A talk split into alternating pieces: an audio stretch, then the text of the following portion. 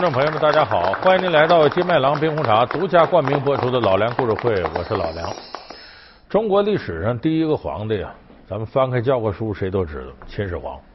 说秦始皇统一六国，他最大的贡献是什么呢？其实就是我们刚才说那两个字“统一”上。他建立了中国历史上啊第一个中央集权的大一统国家，结束了七国呀分裂的这个局面。所以说，他在这方面呢，等于确立了两千多年的封建帝王制度。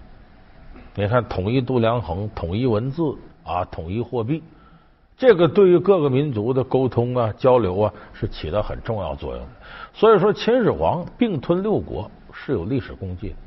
说他靠什么并吞六国呢？比如说，秦国呀，武力强大啊，国力强盛，那仅仅是一方面。最重要一点，他能并吞六国，并不完全是秦国多强大多了不起，而在于六国呀本身有很多失误的地方，等于是主动配合着让秦国都给扫净了。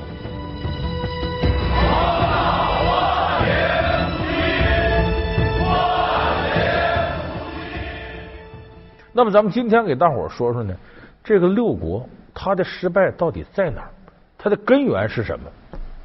咱们都有那么句话说：现在这个世界上什么最贵呢？肯定是人才最贵。在中国过去呢，古代时候也是如此。你谁如果想得天下，你非得有上好的人才辅佐你。那么说，秦国并吞六国，是他的人才最出色吗？恰恰相反，秦国呀，在这个七个国家的最西边。在中国过去来讲呢，西边是不发达地区，尤其西北呢，靠着戎狄。少数民族地区，秦国本身武力上没问题，出了很多武将，但是在文臣这方面，就总揽天下呀，这个讲究文治方面，秦国不行。秦国前前后后给他有重大决策的，能够做到并吞六国的基本战略的这样的人，几乎没有一个是秦国人。你看，咱说秦国什么时候开始强盛的？咱都会想起个典故，叫商鞅变法。这个商鞅是哪儿的人呢？商鞅是韦国人，保韦的韦，那个韦国人。他本名叫韦鞅，然后从韦国跑出来呢，到了魏国，当了一段这个客卿呢，觉得没啥出息，才跑到秦国。秦国给了他很广阔的天地，他在秦国秦孝公时期搞了商鞅变法，自此秦国才走向富强。你看后来那一字千金的吕不韦，吕不韦也是魏国人。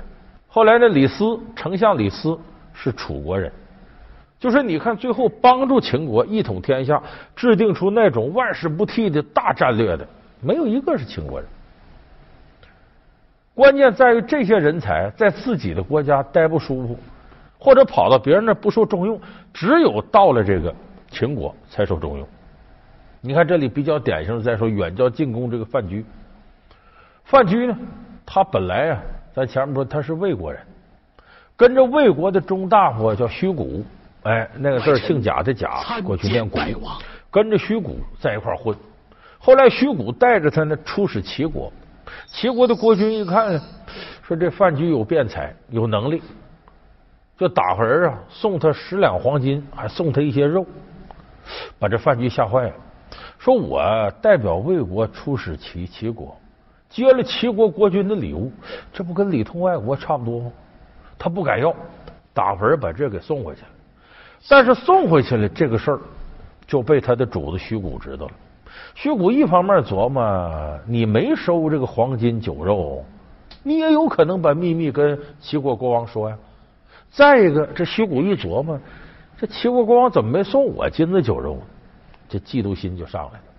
回来就把这个事儿呢，跟着魏国的宰相魏齐说了。可把魏齐气坏了，这里通外国，我抓起来，把范雎给抓起来了，噼里啪啦这通打，肋骨打折，门牙打掉，还不解恨，哥哥席子给他卷起来，干嘛？扔厕所里，扔厕所都不解恨。大宴宾客喝酒，喝多以后这要小便呢，对着厕所对他尿，把这范雎啊就这样给糟蹋的，受如此奇耻大辱。范雎在自己的国家待不下去了，跑到秦国。在秦国反而得到重用，你说他这股劲头得多大吧？从今日起，我大秦的相国是张禄先生。大王，在下本为一介草民，生性淡泊懒散，只有苟全性命于乱世。然为小人所害，蒙受血海奇冤，至今未能得报。下一腔难言之隐，不便对大王明说。今日蒙大王错爱，愿披肝沥胆，以报大王之之恩。你，还有这李斯，李斯呢，在后来是很得秦始皇信任的近臣。这李斯本来是楚国人。他呢，作为外国人到秦国去呢，一点一点饭局，从咸阳把白起调过来。白起是个很了不起将军，他固步一阵，我前面三仗全打败仗，引得这赵括带兵一点点往前挪，阵地往前推，到一定程度时候又大败，然后赵括提兵就追，这时候带着将近十几万兵马追，这时候白起带两万五千名精兵。把他引诱到一个山谷里头，然后在后边着五千精兵切断两边的退路，就是让这个赵括这边的兵和后方这两个都割开，然后分头包围。这一下子赵括完蛋了，在这里守了十几天，最后弹尽粮绝，赵括本人也给射死了。这四十万兵一下子全军覆没。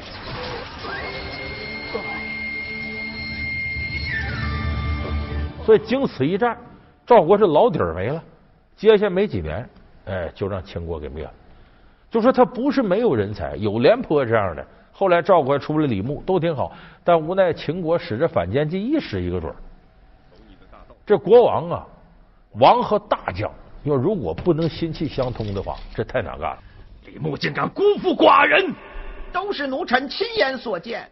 所以咱们说将在外，君命有所不受嘛，他有这独断权，所以这时候皇上容易猜疑他。李牧听令，命赵聪为主将，严峻为副将，武安君李牧即刻交卸军权，回朝复命。包括秦国自己都是，老将王翦后来带大兵要出来打仗的时候，走的时候他带六十万兵。秦国大半个家底他都给带走了。秦王也怀疑，说：“爱卿，你有什么要求啊？”臣只是想恳请王上赏赐几处良田宅院，好让臣晚年衣食无忧，日后也算给子孙们留点家产了。秦王都乐了，带六十万大兵，这功劳得多大？打胜仗啊，就为这四十亩薄田啊，跟我商量。行行行，我给你一百亩。他出来之后呢，王翦他儿子问爹：“你糊涂了？这得多丢人呢！咱们这么大官衔，你为这几十亩薄田跟皇上计较，不笑话你小抠啊，贪财吗？”王翦，你拉倒，小崽子，你懂什么？咱们带了秦国大不拉家底儿出来，皇上能放心吗？他在外边一猜疑，今天派监军，明天派什么这官那官，限制咱行动，咱还能打仗了吗？所以我得让大王知道，我就这点出息。我就想要点棺材本，要点养老钱，所以你看，连秦国内部这个将领都有这种算计，其他国家更是如此。往往国君对于下头的大将不信任，里外里就出现这样的事禀王上，嗯，据臣所查，前方战事让人担忧。怎么了？王翦将军出兵武关以后，和项建所率楚军对垒多日。避而不战，那又怎么样？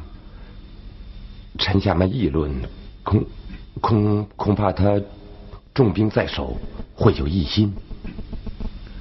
这是老王翦给寡人的六百里加急奏章，看看吧。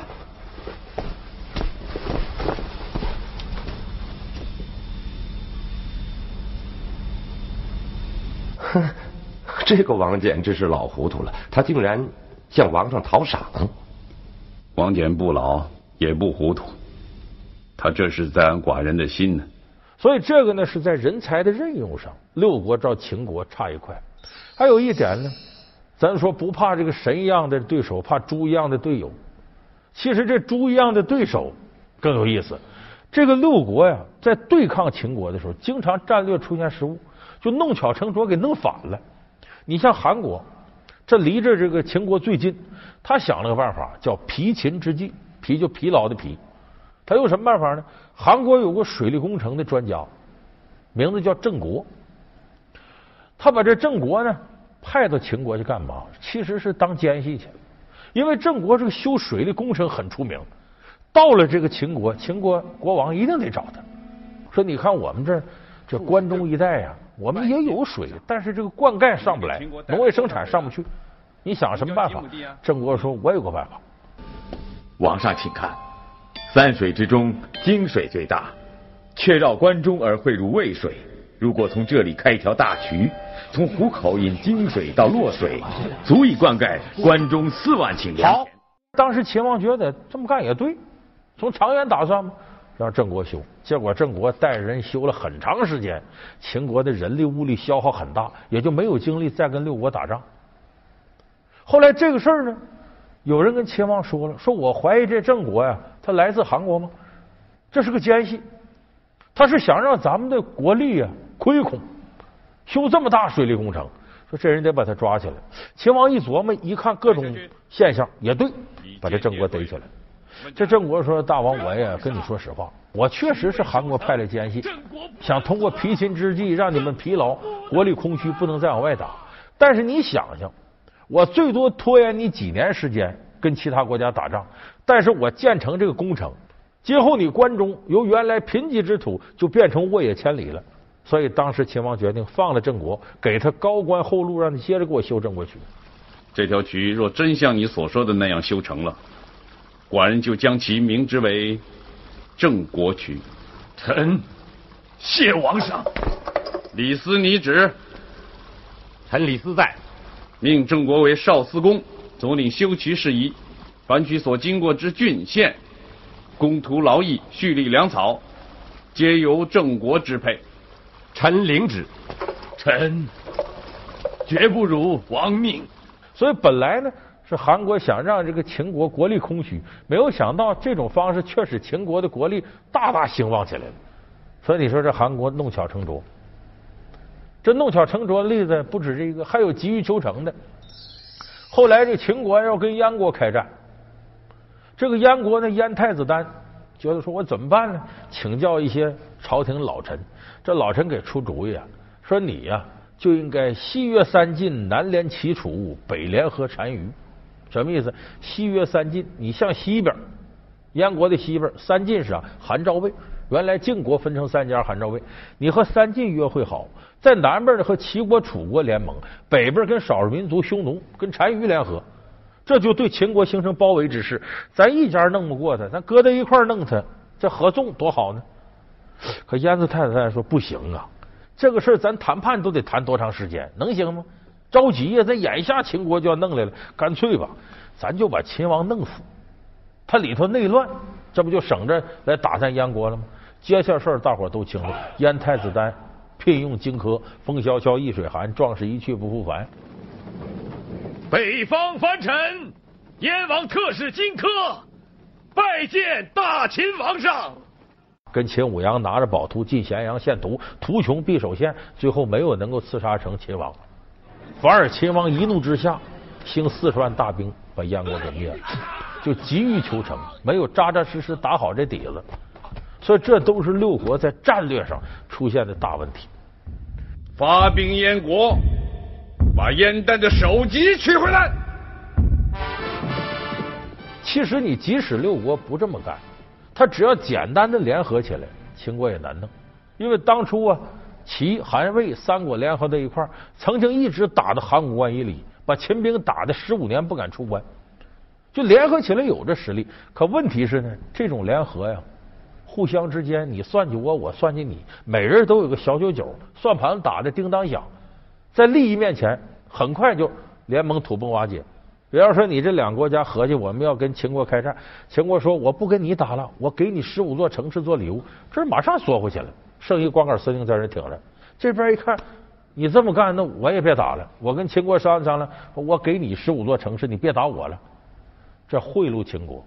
回头那边得了十五座城市，那一看，哎呦，他跟秦国好了，这秦国要打我怎么办？把已经得这十五座城市再加五座城市，我给你二十座城市，咱别打了。就比赛谁贿赂秦国厉害。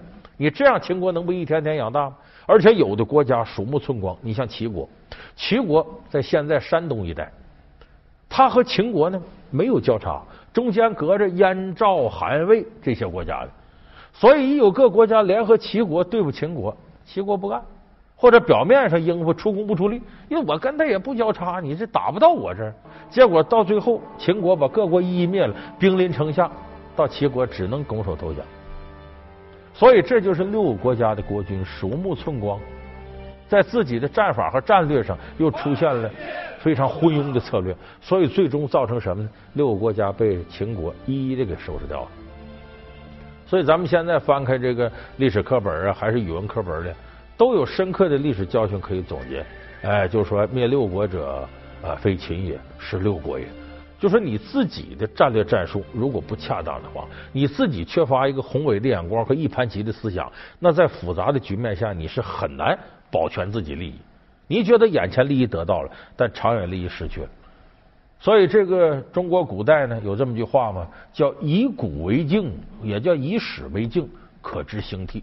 你要把历史当做一面镜子，兴衰这些东西都写在里面。咱们当今的国际局势也是错综复杂，像中国跟俄罗斯的关系啊，啊，跟美国的关系啊，跟中东国家的关系啊，跟金砖国家的关系，啊在这种错综复杂局面下呢，中国更需要有比较高的国际外交战略，才能在复杂的国际环境当中啊，不仅自保，还能够有所进取。所以今天我们再重新回顾一下。秦灭六国的历史，相信也会对现在的中国国际局势有所借鉴。她是一位偏远地区的寡妇，她是雄霸天下的千古一帝。她一生对女人薄情寡义，却唯独对一位寡妇尊崇备至。她雄霸天下，眼里容不得一粒沙子，却唯独对她无限纵容。秦始皇与一位寡妇之间到底有什么秘密？老梁故事会为您讲述秦始皇背后的一解。好，感谢您收看这期老梁故事会。老梁故事会是由金麦郎冰红茶独家冠名播出。我们下期节目再见。